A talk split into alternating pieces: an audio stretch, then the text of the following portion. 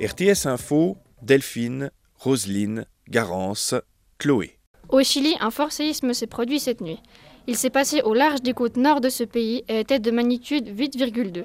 Il a fait au moins 6 morts et a suscité une alerte régionale au tsunami qui a pu être levée après l'évacuation d'une partie de la population. Vladimir Poutine a divorcé de son épouse, en effet. Celle-ci a demandé les papiers ukrainiens pour fuir son ex-mari.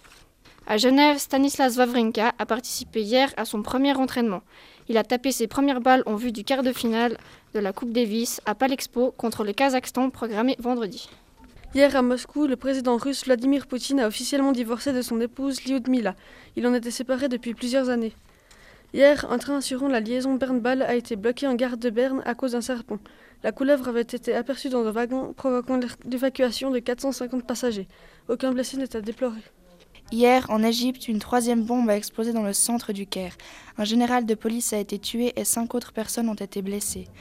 Hier, dans la gare de Berne, un, train intercity a été bloqué par une couleuvre. Les 450 passagers ont été évacués et la police cantonale est intervenue pour saisir le serpent qui se trouvait dans un puits d'aération.